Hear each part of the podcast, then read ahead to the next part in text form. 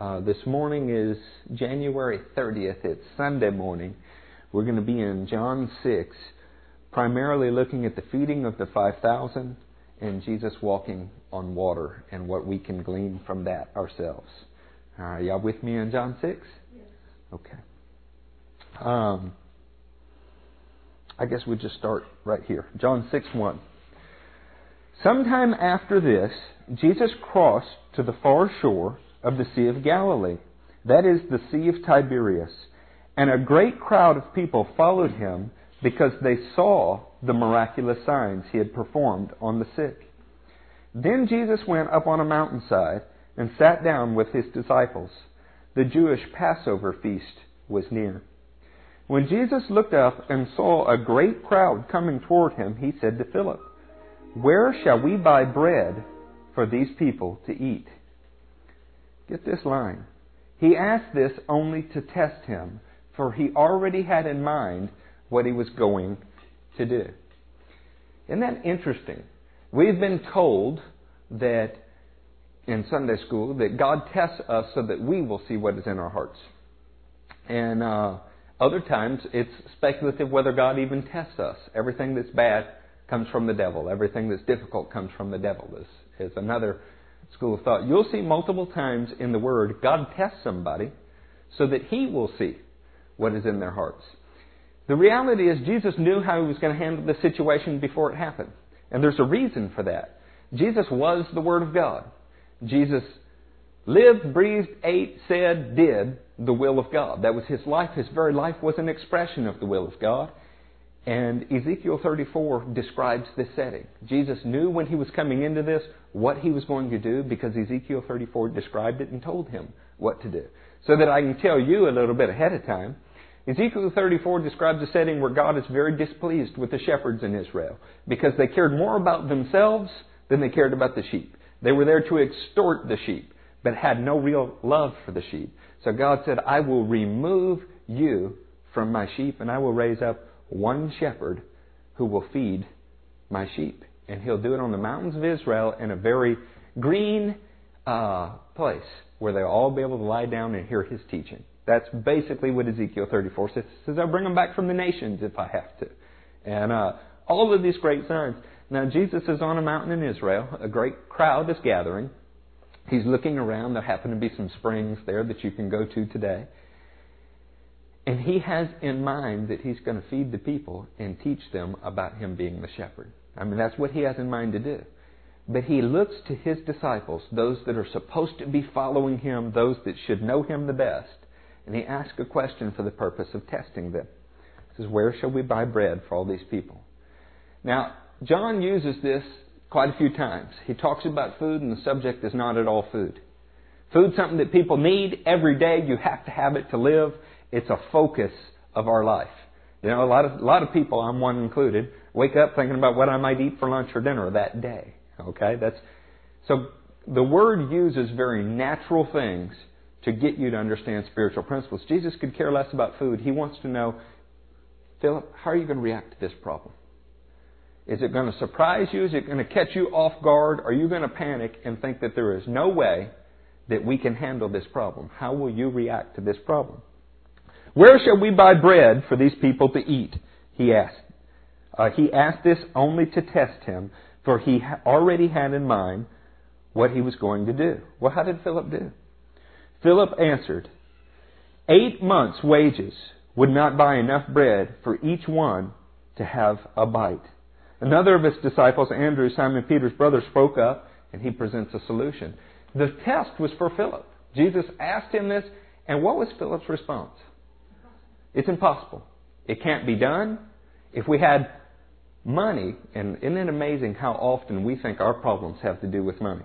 He says, if we only had eight months' wages, we still wouldn't have enough. Basically, Jesus, we don't have enough money to fix this problem. Isn't that pretty much what Philip just said? Jesus is not talking about money, and he's not at all talking about food.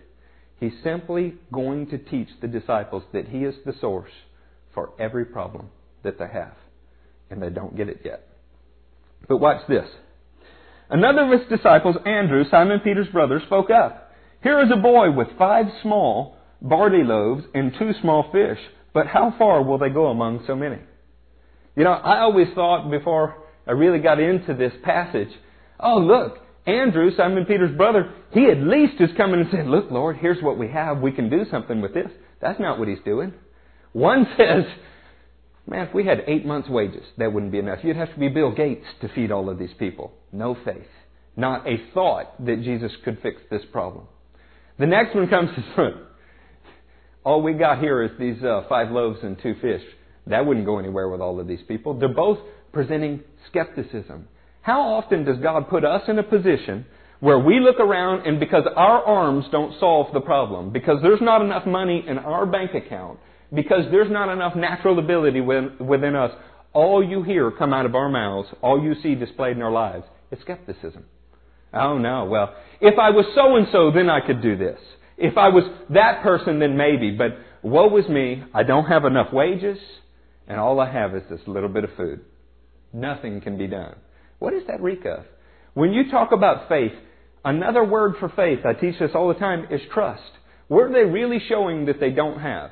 They really don't have trust in Jesus to handle every situation. Jesus already had in mind how he was going to fix this problem. Who didn't have it in mind, though? Philip and Andrew, the disciples. Jesus already knew before he asked how he was going to solve this problem. The problem is, it was, so, it was out of the conception. Uh, it was not even a possible thought in the disciples' mind that Jesus could fix the problem. You know, when we sang that song in worship, Father of lights, you never change. You're not like shifting shadows. You never change. You delight in your people. That's, that's what we sang. But then when we face our problems, we act like God has changed His character suddenly. He is not going to help us. Instead, He's going to repent from who He is and allow us to suffer because He does not delight in us. How often do we as Christians have the attitude that God won't, God can't, or He just doesn't for you? Might do it for Matthew.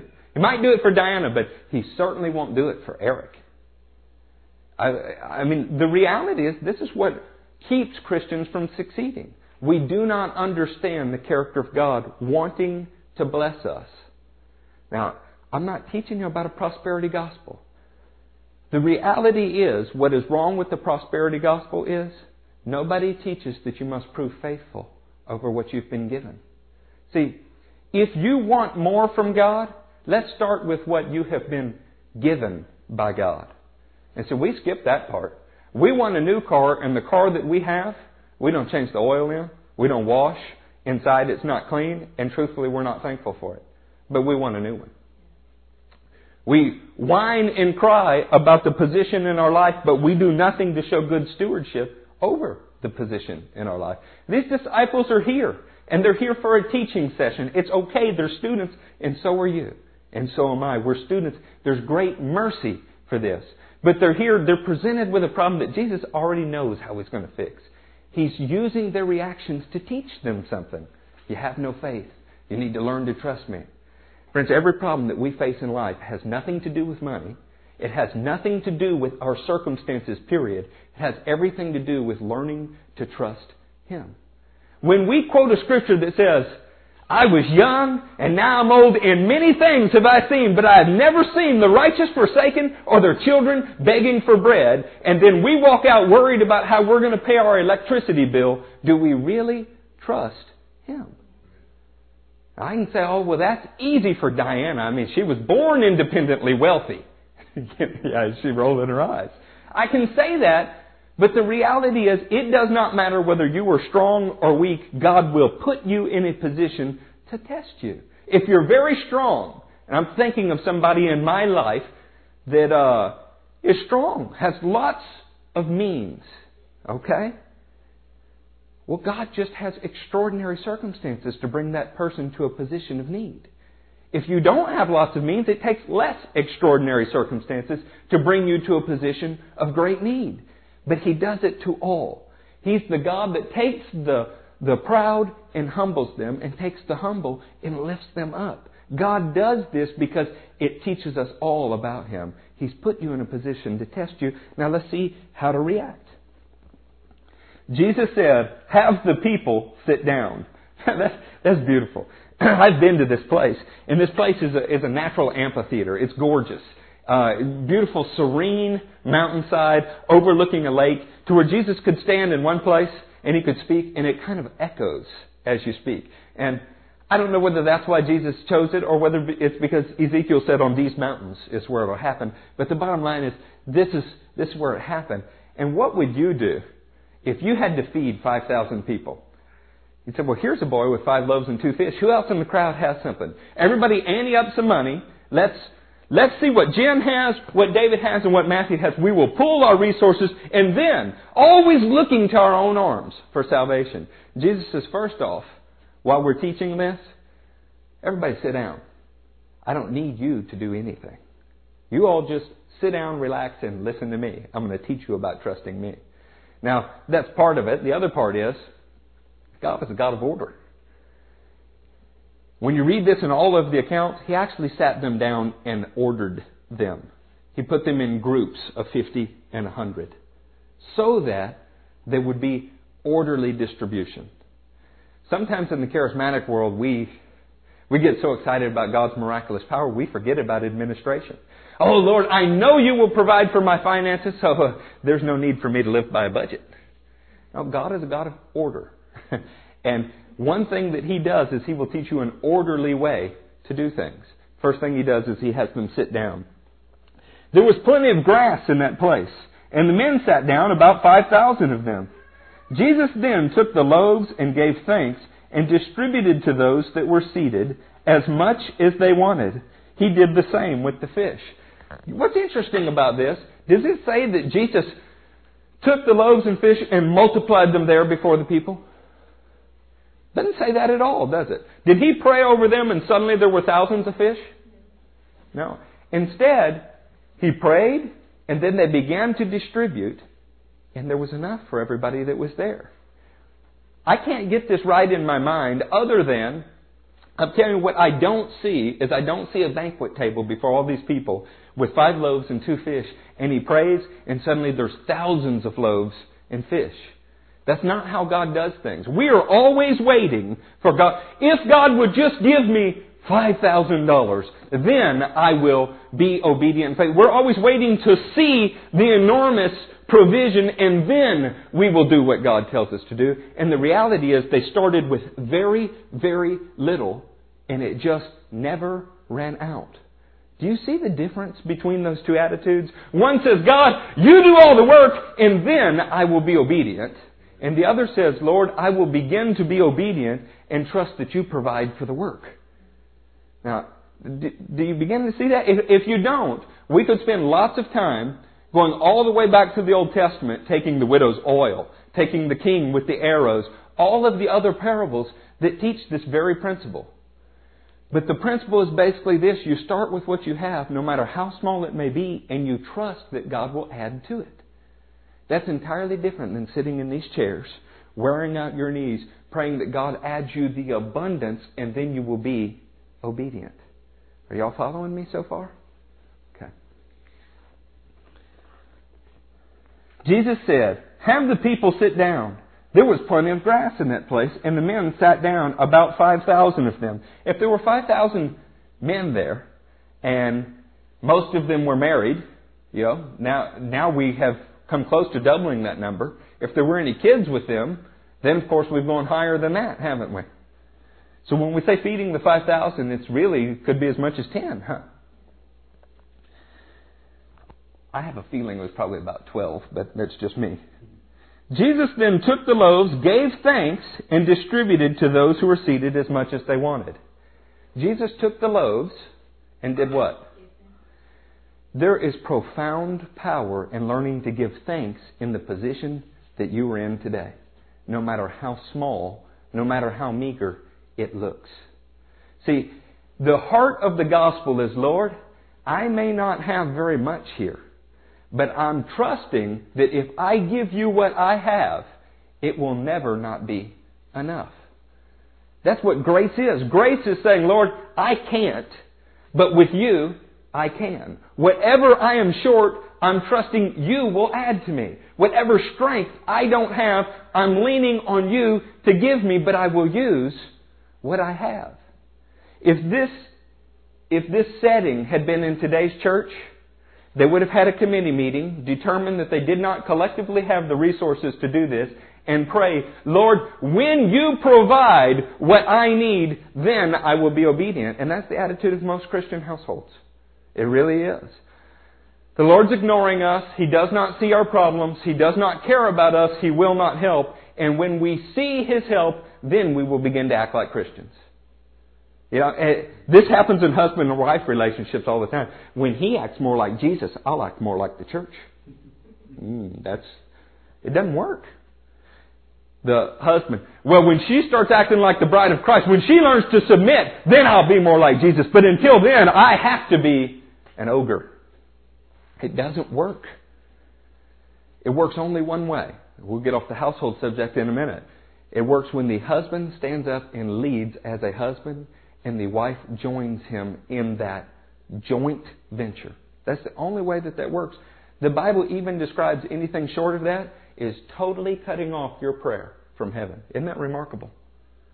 It really is. So Jesus gave thanks over what he had, though it was not anywhere near enough to meet the needs of the people. Five loaves, two fishes. And he was thankful for the five loaves and two fishes. You know, you hear this all the time. Anybody that travels outside of this country, anybody, says, Wow, I never realized how much Americans have. There's really no such thing as poor people here. I mean, you hear that from anybody that travels, especially the third world. That's the resounding testimony when they came back. Here, even the poor have more than the middle class in most places.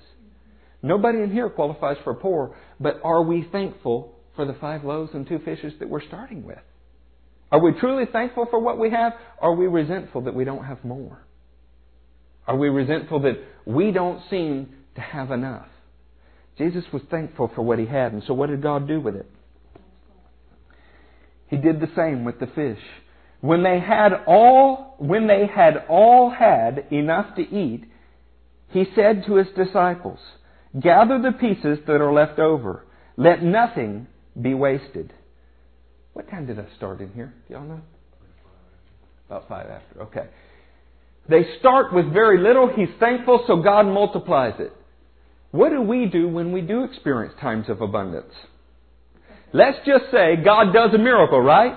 This year, you struck oil on a house that you sold, and you got an extra $10,000, or 15, or 20. That should fix all your problems, right? I mean, who here doesn't think that their financial problems would be solved if you had a hundred grand? Think back about the times God has multiplied money for you. Did it ever fix your problem? Never. Never. I mean, it fixed an immediate problem, but that was it. In fact, when God multiplies what we have, are you careful to pick up all the little pieces that are left over? Or is it easy come, easy go? you know, the reality is we're often not very good stewards over what we're given.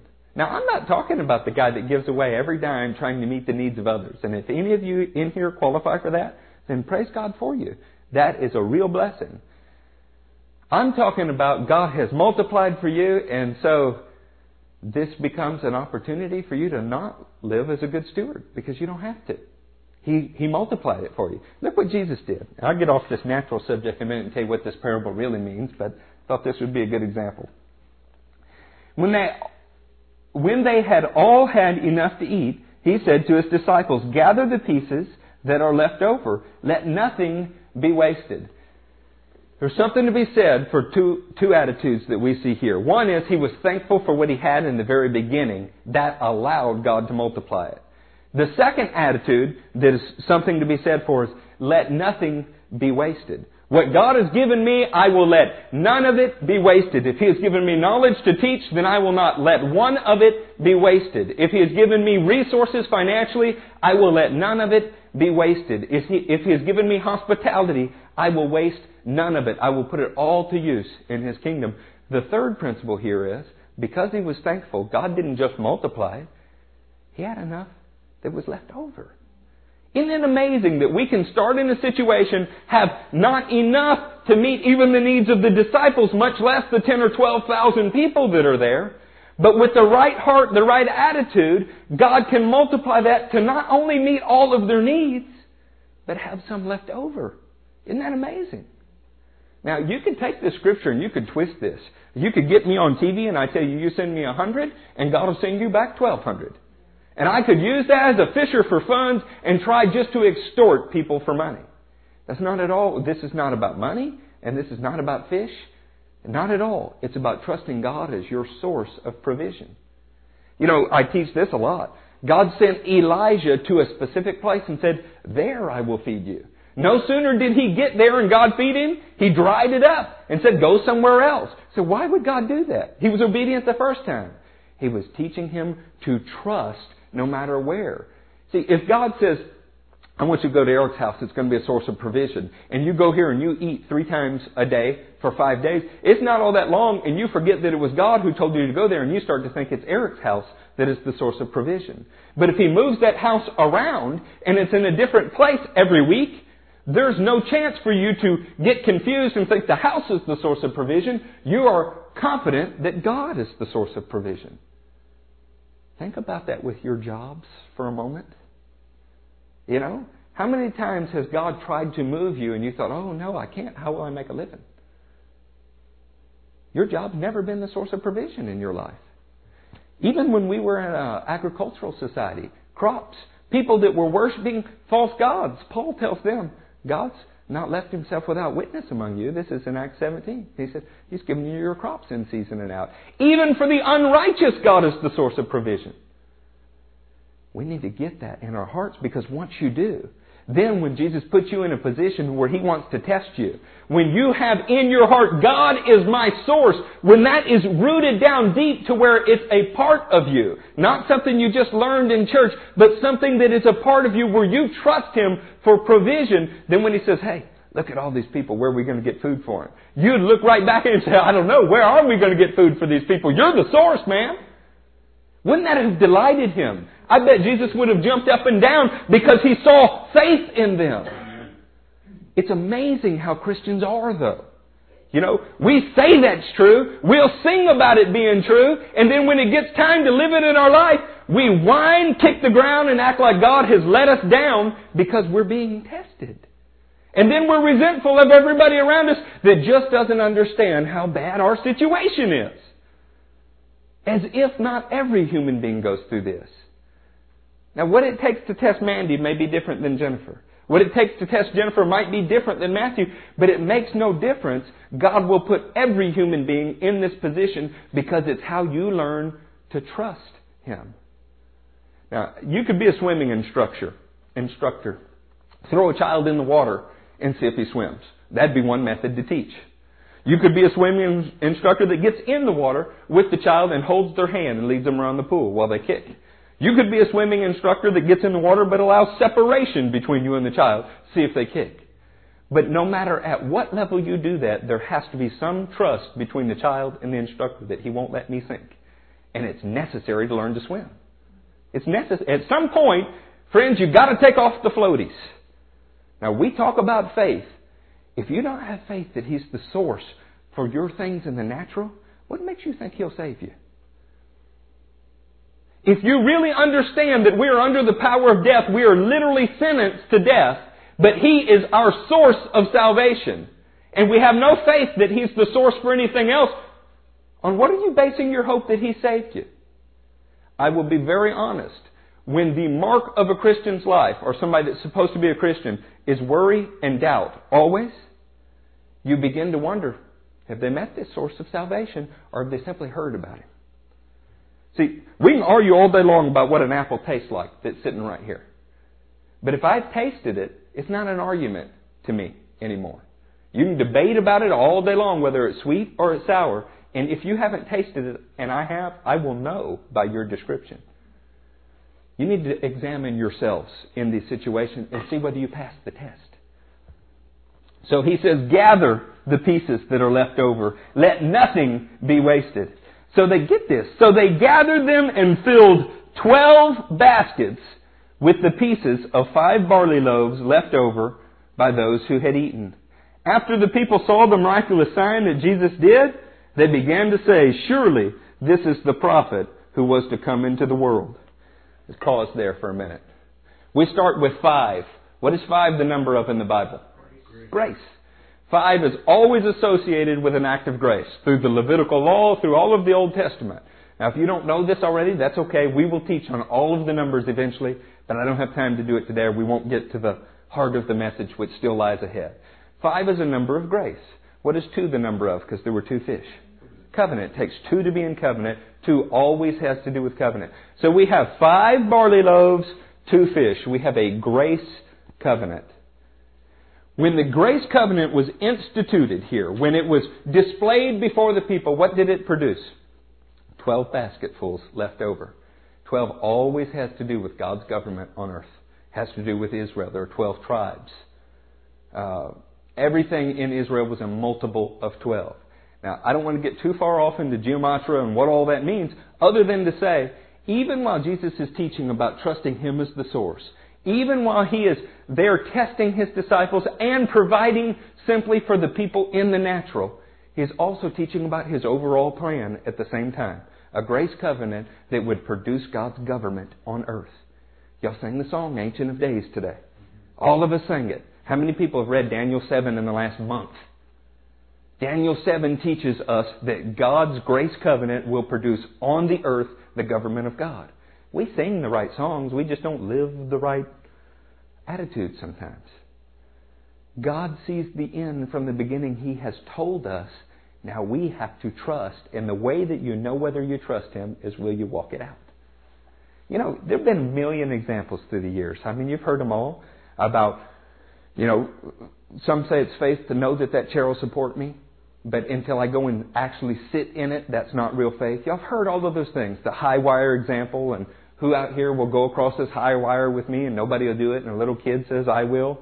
And he gets out there with him on the high wire and the kids do it and they say, wow, why would that kid do that? Well, he's my son. You know, of course he trusts that I can do this. You know, y'all have seen all of those examples. The problem is not that we don't know them time to live them. It's time to grow up in our faith, to mature. And if you're already doing them, then the attitude of the Scripture is you do these in increasing measure. God will provide for you obstacle, and you'll look at each new, bigger obstacle and go, wow, one more to conquer for Jesus. Christians are not measured by how blessed they are. They are measured by what they endure.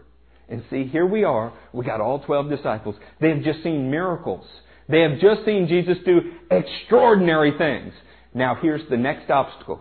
And he asked them a question to test them. He already knew he was going to fix the problem, but he wanted to know, where are your thoughts, guys? And their thoughts were totally on the natural, same place ours tend to be. Your car breaks tomorrow. First thought is, do I have enough space on my MasterCard? Oh no, yours is not. Yours is, do I have enough in my checking account? Maybe some of you are very good stewards. Do I have enough in my savings account? Then, if there's not enough in the checking and savings, is there enough space on MasterCard or Visa card? Or who can I borrow the money from? How long does it take us before we begin to say, Lord, I have a problem and you're my source of provision. I need your help. How long? Do you have to exhaust every resource? Do you have to take an inventory or a census of your entire army before you decide to ask God to help you in the battle? I often do. It's gotten me in more trouble. He's allowed me to get to the place where there was no army around me. There was nothing left to lean on but Him. And He did it for my benefit strong or weak. He'll let you get to that point because it's how you learn to trust Him. Y'all are at varying places in that trusting cycle, and I know that. But all of us go through it. Okay, so after the people saw the miraculous sign that Jesus did, they began to say, Surely this is the prophet who was to come into the world. Those of you that have been here on Wednesday nights, who was the prophet? This is Deuteronomy 18:15. This is uh, one of the great messianic hopes of Israel that the prophet, not a prophet, not just any, but the special prophet who was to come, who we'd have to listen to every word of his, or we would be cut off. He would be the guy like Moses. Now, what did Moses do? He led the people out of their bondage with great signs, wonders, and judgment on the people that he led them out of and into a promised land. So, what would they want Jesus to do? To come be this awesome prophet who judged the Romans, brought down plagues on the Romans, and led Israel out to occupy their own land. Okay? That's what they would want. So what do they want to do? Verse 15. Jesus, knowing that they intended to come and make him king by force, withdrew to a mountain by himself. Y'all turn with me to Mark. No, I'm sorry. Turn with me to Matthew. Matthew 14. Jesus, knowing that they intended to come and make him king by force, withdrew. I want you to get this principle. One of the principles that we studied earlier is that when you're thankful over the very little that you have, God will stretch it to be enough. One of the other principles was when you let no pieces be wasted, when you are faithful over what He gives you, you always have some left over. You got those? Here's another principle worth learning if you want to live, if you want to make it in this gospel. When you intend to force God's hand, He withdraws from you. When you intend to impose your will on God, He has to withdraw from you because it's an imbalance in your relationship. God is not the cosmic genie that is there to solve your every problem. He is not Santa Claus there waiting for your Christmas list to give you whatever it is that you've asked for. He is God, you are the man. It's your job to tune your ear to His will, not His job to tune His ears to your will. They saw some things happen. There was faith there. They trusted that he was somebody who was awesome. But the conclusion that they drew from it is, now we want him to do what we want him to do. And so he withdrew. Now we're going to find out he withdrew from the crowd. The crowd's not yet born again, if you will. But the disciples are a special teaching, group. You're not like the crowd. You're like the special teaching group. When mankind tries to make God do something, he withdraws. When a disciple tries to make God do something, something else happens. It's altogether lovely. Watch this. In verse 22. This is right after Jesus has withdrawn from the crowd because they tried to force him to be king. Immediately, Jesus made, forced, made. Immediately, Jesus made the disciples get into a boat and go ahead of him to the other side while he dismissed the crowd. He dismissed the crowd. He withdrew from them. But the response to the disciples in the crowd trying to make Jesus do something was he made them do something. He said, I, I can see that this is kind of skimming over. Let me bring it home. God, if I'm going to do this that you told me to do, then what I need from you is you need to whatever. If you really want me to love this woman, then you have to, if you really want me to take care of these kids that you've given me, then you need to. When you do that, you are inviting something. And let's find out what we're inviting. Turn with me to Mark. All of these are the same scriptures, by the way. Turn to uh, Mark 6 page 1117. You can go back and read each of these accounts if you like. I'll tell you what's different in each of them as we go. When mankind tries to force God to do something, he withdraws. He, he will not at all be in a position where man is trying to leverage God. You need to be very careful about your word says so you must. It's not the right attitude. The right attitude is your word says so I can be confident you will. I know you will because I know who you are. You're an awesome God. Not you have to because you said so. That's that formulistic approach to God never gets anywhere. I don't care what they say on TV. You know, it, it does not work anything except building a facade. When disciples, though, try to force God, people that are under God's instruction, listen to how he handles this. Immediately, Jesus made his disciples, this is verse 45, get into the boat and go on ahead of him to Bethsaida. While he dismissed the crowd, after leaving them, he went up on a mountainside to pray. When evening came, the boat was in the middle of the lake, and he was alone on land. He saw the disciples straining at the oars because the wind was against them. About the fourth watch of the night, he went out to them. Now, get this for me. Jesus asked a question to test them. What was the question about? Loaves and fishes, right? Do you think they understood yet? Evidently not.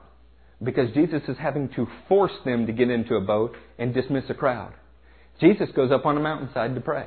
Incidentally, this mountainside, it overlooks their situation where he just made them get into a boat. Did they decide to go get in this boat? No. He hemmed them in. He forced them to. The implication in the original language is actually threw them into the boat.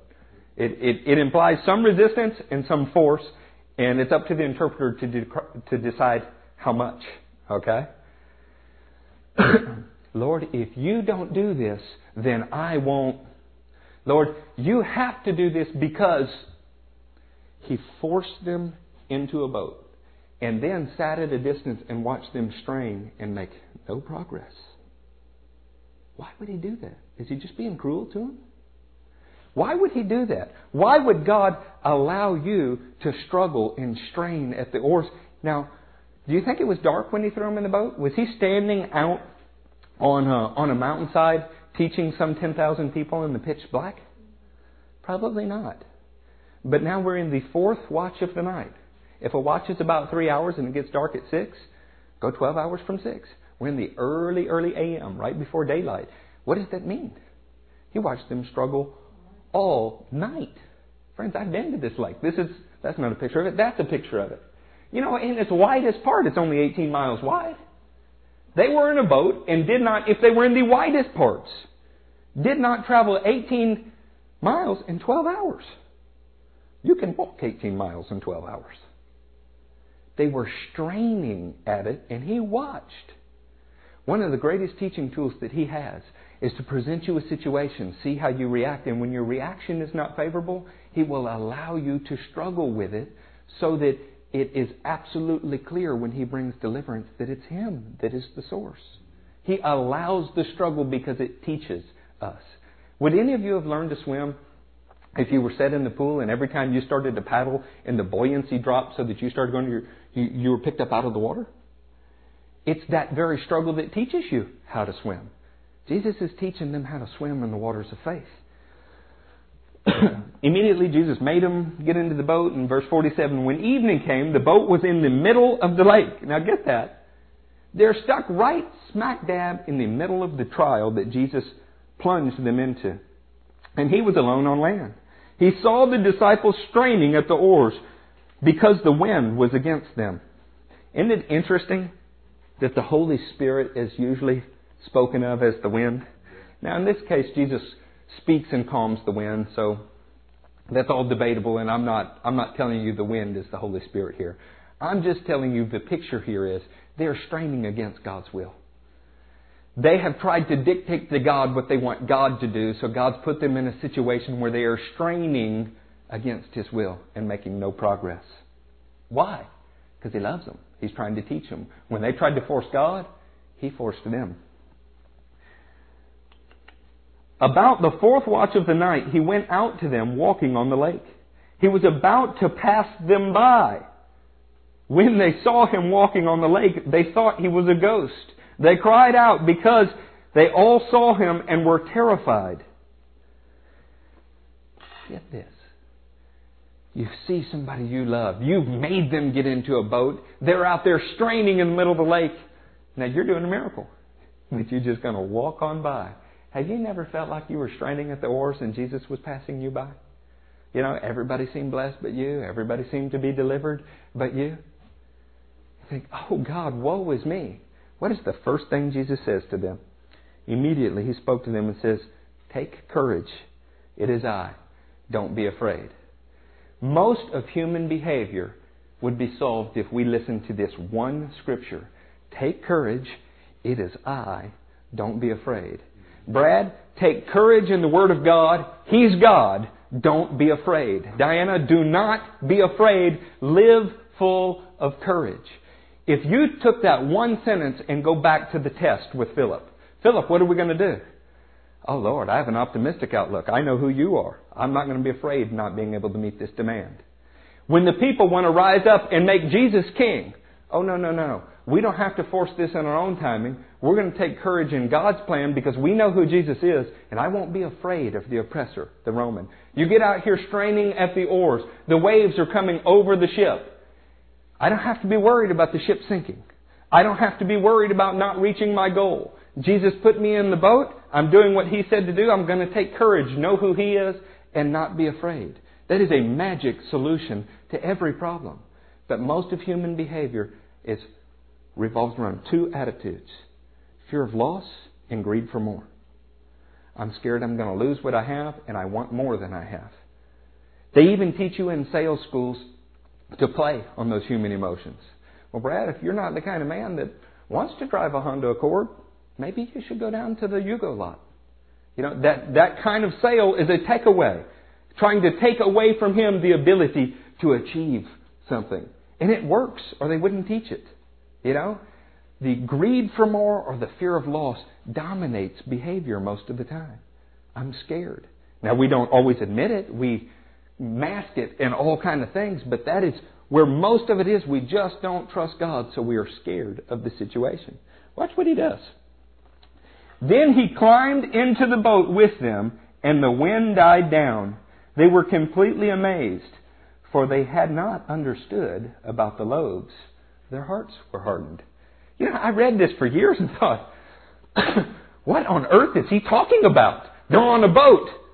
In fact, this is where Peter has gotten out of the boat. You can read this in Matthew. Walked on the water, almost sank. And now he's talking about the loaves. How do we go from the wind in the boat and the straining at the oars back to the loaves? The message was the same. Jesus was trying to teach them, I am the source for everything. Trust me. And when they didn't get the message with the loaves, he plunged them into a trial that was more graphic for them immediately and then watched to see how they would do. And they were straining and couldn't make progress. But when they saw Jesus coming, at first they were unwilling to take him into the boat, Matthew said. Isn't that interesting? He's a ghost. We don't want him. Funny thing happens to people that say they love the Lord. People, when I say people, I mean you and I mean me. Oh, I love him. Praise God, he's Jehovah Jireh. And then we're in a trial.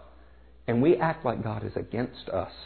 We are scared to get up close to Him. We don't, our intimacy right away starts to be affected with God when you're in a trial. How do you know that?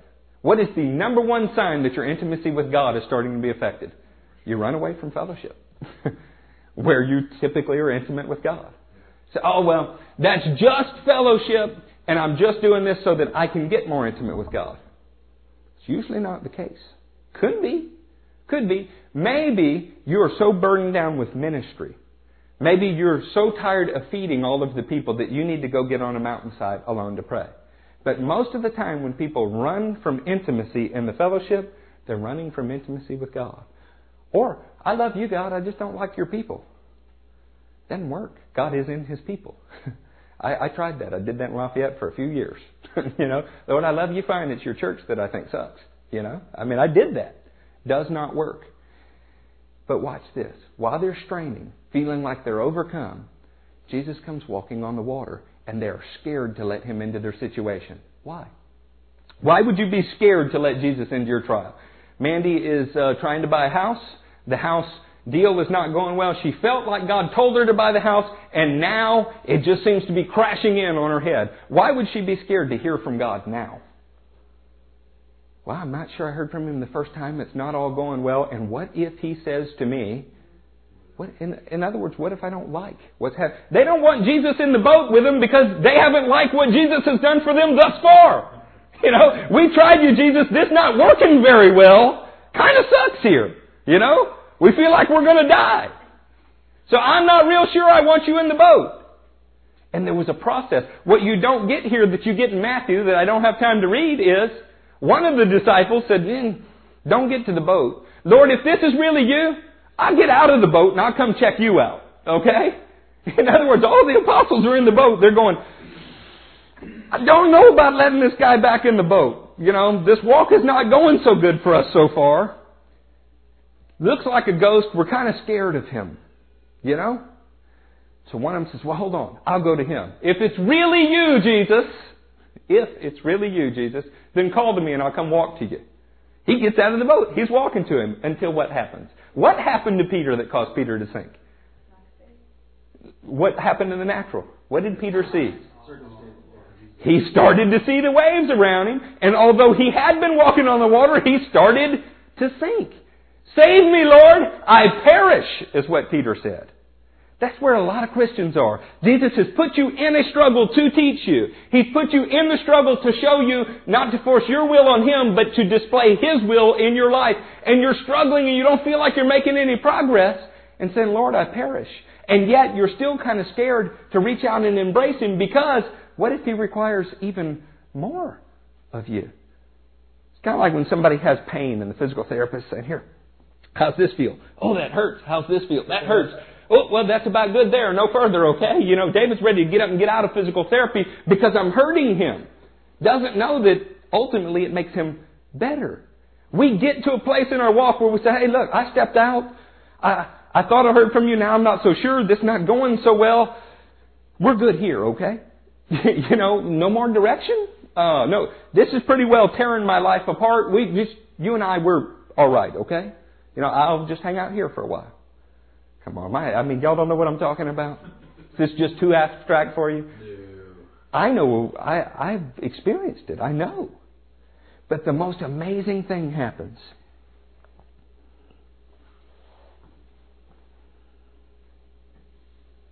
When he climbed in the boat, the wind died down.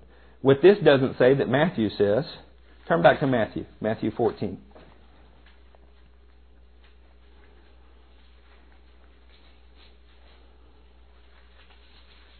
No, sorry, John. we'll play scripture roulette here today.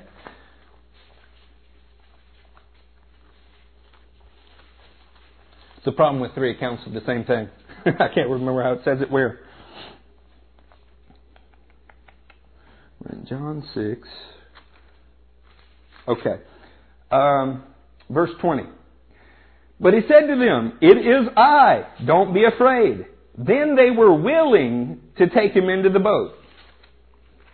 And immediately the boats reached the shore where they were heading. What they had not been able to accomplish in 12 hours by themselves, what had been deliberately frustrated for their benefit, at the moment they became willing to take Jesus into that situation. Lord, this has not gone so well. I don't understand it. I'm frustrated and frankly, I'm hurt. But I'm willing to accept your direction in this situation and do whatever it says, even if it means I perish. Then what happens? The boat reached the shore where they were headed. See, it is a process to teach. It's not to punish, it's to teach. They didn't understand the message of the fishes and the loaves, so because they were his disciples, he provided another lesson for them. And they got out there and it was hard and they weren't sure they wanted him into the boat. It says when they became willing to let him in the boat, then immediately the boat reached the other side. So what do we learn from that? What you learn from that is, number one, above all, God is the source. Number two, with this, no matter what you have, how little, we're going to be very thankful for what we have because it will be enough. God will give me whatever I need and it will be enough. Next, once He's given you something, anything, and you're being faithful with it, let none of it be wasted. Don't, don't treat what God has given you as if it's not important. You know, if you go work for somebody and they entrust you with a budget, the first thing everybody wants to do is come in under budget. Show them what a good job you did with what you were given. You know, and we need to have some of the same attitude about stewardship. Because when that is your attitude, He will make sure there's so much left over that it meets everybody's needs. Number one, you be thankful for what you have. Number two, you waste none of it, knowing that His provision will meet everybody's needs. Then aside from Him being the source, aside from Him being thankful for what you have, aside from wasting none of it, you embrace every trial as an opportunity to learn and grow, realizing that Jesus is testing you, He's encouraging you, He's teaching you. And no matter how dark the days get, you remember the song that we sang this morning. Father of lights, you never change. You're not like the shifting shadows. You delight in your children. The wind's beating down on me. I'm straining at the oars, but I know that God delights in me. Is there nobody in here that has never thought God delighted in you? Yeah? Is there anybody in here that thinks from time to time, oh, God would never bless me in that way? I don't think I could ever. Of course you do. You're human beings. We all think that. But He delights in you. If you're struggling, you're struggling for the purpose of Him teaching you into a blessing. Because what happened when they were taking him into the boat was immediately they were on the other side. Was God not able to get them on the other side quicker without getting in the boat? Of course He was, but they wouldn't have learned the lesson. The lesson is always, no matter what your circumstances are, come and help me, Jesus. I'm not demanding of you what you have to do, I'm asking for your help. I think it's funny our fleeces. Any, anybody in here ever thrown out a fleece? I did before I got married. I did in lots and lots of situations. And I've always thought of a fleece as a good thing, you know? I gave God a chance to speak, right? Y'all know what I'm talking about, fleece, Gideon and his fleece? We get fleece from Gideon, right? God told Gideon to do something. Gideon didn't believe God. So Gideon throws out a fleece and God proves it. And Gideon still doesn't believe it. So he throws out another fleece and Gideon still doesn't believe it. So he throws out a fleece a third time and finally Gideon believes it. Is that really the pattern that we want to emulate? You know, I always thought of a fleece as a good thing. No, the model in Scripture is, Lord, you said it, so I'm going to do it. Not, Lord, you have to prove to me. Sometimes in Christ we have our will for the way that our lives should go, and we try to force that on God. He plunges us into circumstances to teach us He's the source, to teach us to take Him into the boat, and most of all, to teach us to prove faithful in the situation that we're in. And immediately when you get obedient to that, He encourages you. Was the other side of the lake the end of their race? No, it's the beginning of the next trial. Do you know what happens? They meet a Gadarene demoniac. Oh, joy! A guy who breaks chains, hangs out with dead bodies, and is terrorizing everybody in town. And he's naked. How about that? I mean, with this, you know, did they go from a struggle right into paradise? No, and neither do you. You go from one struggle right into the next. And your life is about showing the glory of God through difficult circumstances. Now, if you don't like that, if that doesn't make you happy, you need to examine whether or not you want to be a Christian, because that is what the Christian life is about. The Christian life is about finding joy, displaying joy in difficult circumstances, so that the world will go, My goodness, it's awful dark out here, and yet that one shines like the light. Turn with me to Psalm 112, and we're going to quit. I was writing some letters to people, uh, and I don't do that. If you ever get a handwritten note from me, I don't want to pat myself on the back here, but that's like a major undertaking for me. I would rather build you a deck at your house than to have to write you a letter by hand. Okay? Uh, and I wrote handwritten letters to a lot of people this this week, and Psalm 112 was on my mind for a lot of it. Um, I have to get to Psalm 112. Sorry.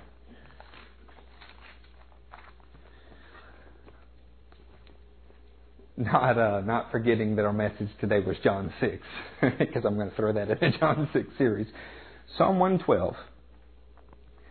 Praise the Lord.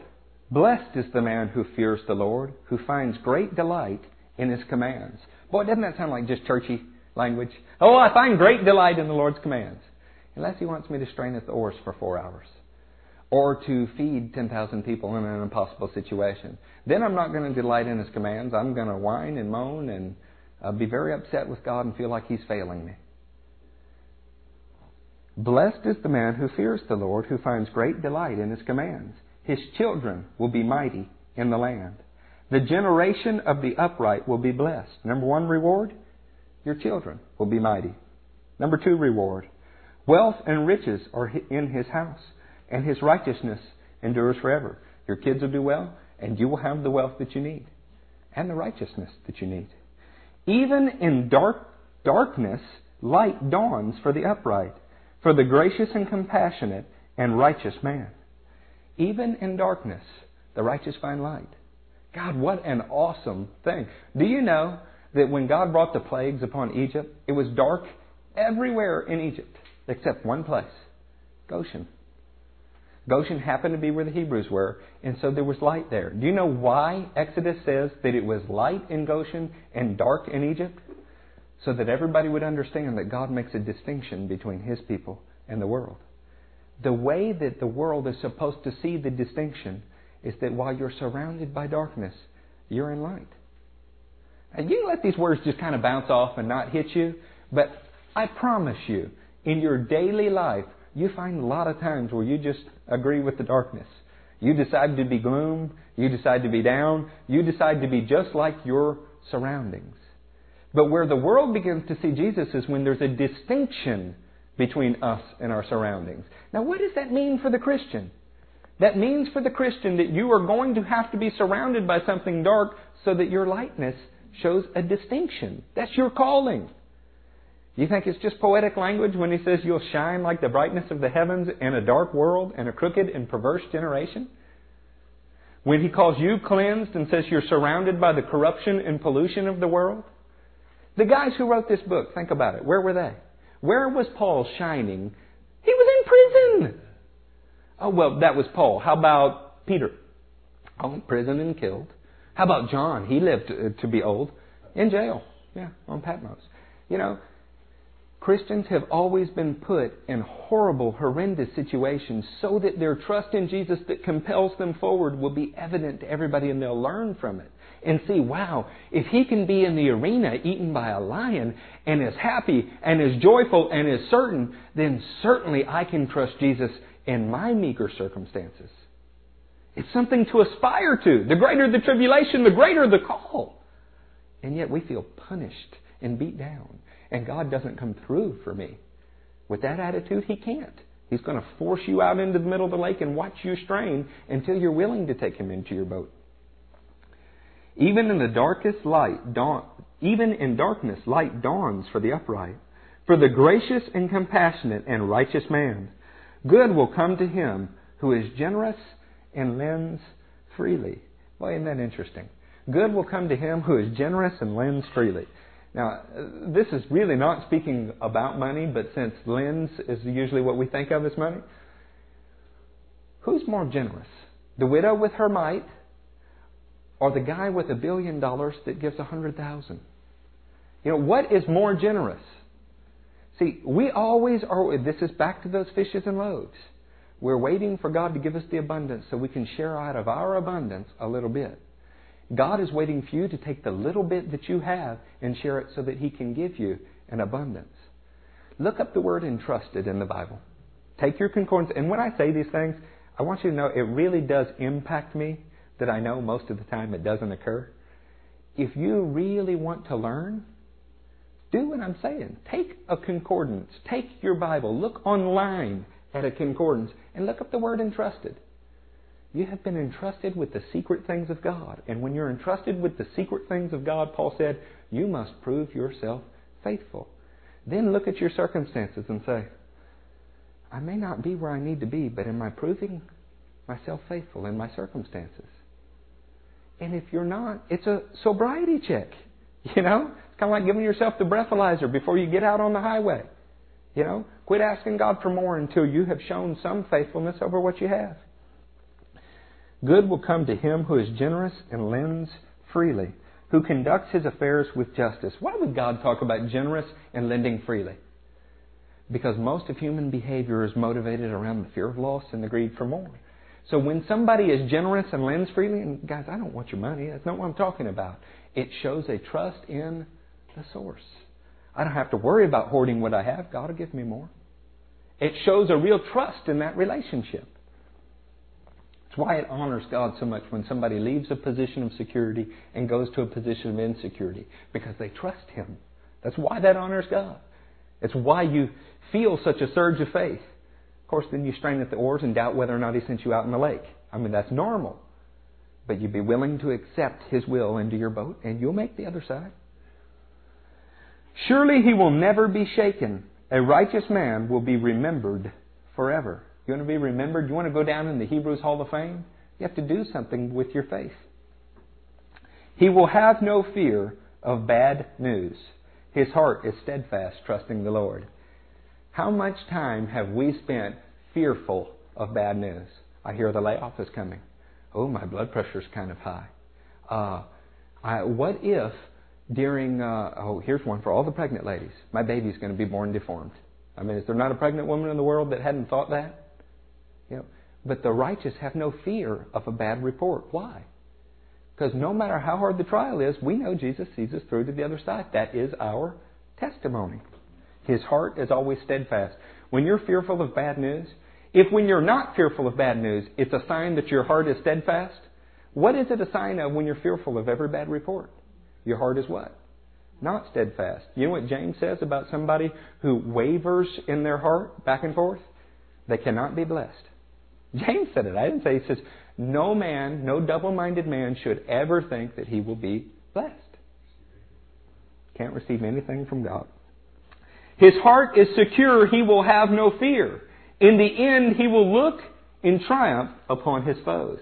You want to find the heart of God? The heart of God is looking at your enemy and laughing because you know in the end you'll triumph. You may lose a few battles along the way. It may get rough. You may feel like you are going to die. Knowing the God we serve, you might even die and be raised back to life to triumph over your foes. That is faith. Does not matter what a, my wife's body can be as good as dead and I can be a hundred years old, but God is able to perform what He's promised. That's the faith of Abraham. That, that's the faith that we were saved into. It's not ignoring your circumstances. It's not saying there are no waves about to come over the boat. It's not saying I'm not tired straining at the oars. It says all of that's true and God will see me through. That is what causes us to shine. His heart is secure. He will have no fear. In the end, he will look in triumph on his foes. He has scattered abroad his gifts to the poor. His righteousness endures forever. His horn or authority will be lifted high in honor. The wicked man will see and be vexed. He will gnash his teeth and waste away. The longings of the wicked will come to nothing. I say everything that I taught in John 6 today because I want you to know that whatever God has given you, when you prove faithful over it, He will add more and it will be enough to meet the need. And that every time you're in a situation where it looks like you are outnumbered and you can't win, is a chance for you to see whether or not you trust the source and to prove to the wicked around you who God is. And you know what? Psalm 112 says they'll look and they'll be vexed. They will gnash their teeth and know that they're going to be triumphed over. Now, I'm not talking about people. I'm talking about the principalities. There was a rebellion in the heavenly realms. Have you ever thought about what the angels must think?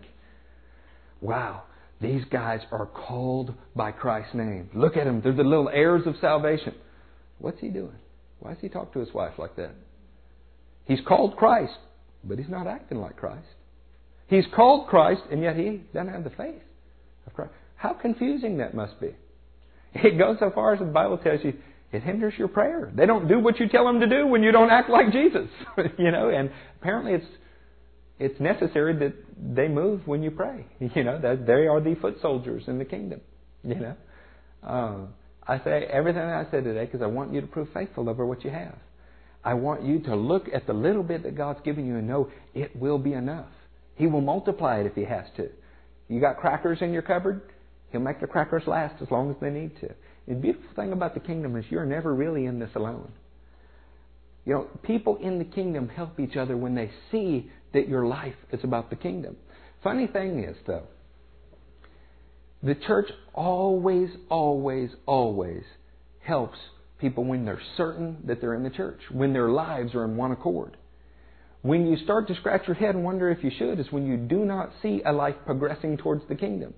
When you're not sure that locking arms with somebody in battle that you're united in the same path. That's when you kind of scratch your head and you go, do I need to do this or not? Has God put them straining at the oars to teach them, or do they need help getting to the other side? What do you do? See, I don't think there's anything Matthew wouldn't do for me if he was certain the will of God was number one in my life. But if Matthew's concerned that I'm really debating adultery and I'm really debating, uh, you know, some horrible thing, he might not might not want to just pitch in and help. He might want to stand back and pray. Uh, I'm realizing that y'all may not get where I'm going with that. But what, what I'm trying to say is you find help from the body of Christ when you know that you're in the body of Christ, when you act like you're in the body of Christ. When, when David said he had never seen the righteous forsaken and their children begging for bread, it's because the righteous are supposed to stand out. All the righteous will help each other. But when you're not sure what team somebody plays for, it's really, really hard to know what to do. We have an obligation to the body of Christ first and then the world. The scripture teaches that over and over and over. Make your calling, your election sure through your actions. Follow me? God will multiply whatever you have, and you'll have more left over than when you started if you just do it in faith. If you don't believe that's true, all you got to do is look at the lives of the people around you. God has taken men without the right educations, put them in jobs that have prospered them. You know, I was told early on in my walk I should go buy a lawnmower and cut grass and clean houses in the Country Club of Louisiana because it was the best I would ever do. You know, the pastor who had uh, taught me was told he needed to get a single wide trailer, put his four kids in public school because he had pretty well maxed out his potential. Go back to welding. That's what he was told to do. Now, he's got a nice home. All of his kids are doing well. They're all married and they're having grandkids. Here I am 12 years later, and God has prospered me. You know, I'm not too proud to cut grass in the country club of Louisiana or clean houses, but God has shown that He's able to do more for me than that. That's the case of most people around us when we look. So why would we think God won't do it for us? He will. His Word says it. You believe it. Here, here's the phrase. Take away from this. I'm stammering, stuttering on myself. Here's the phrase. Take courage. It is I. Do not be afraid. If you take that phrase into your heart, take courage. It is Jesus. Do not be afraid. What can you not do? I'll stand up. Let's pray.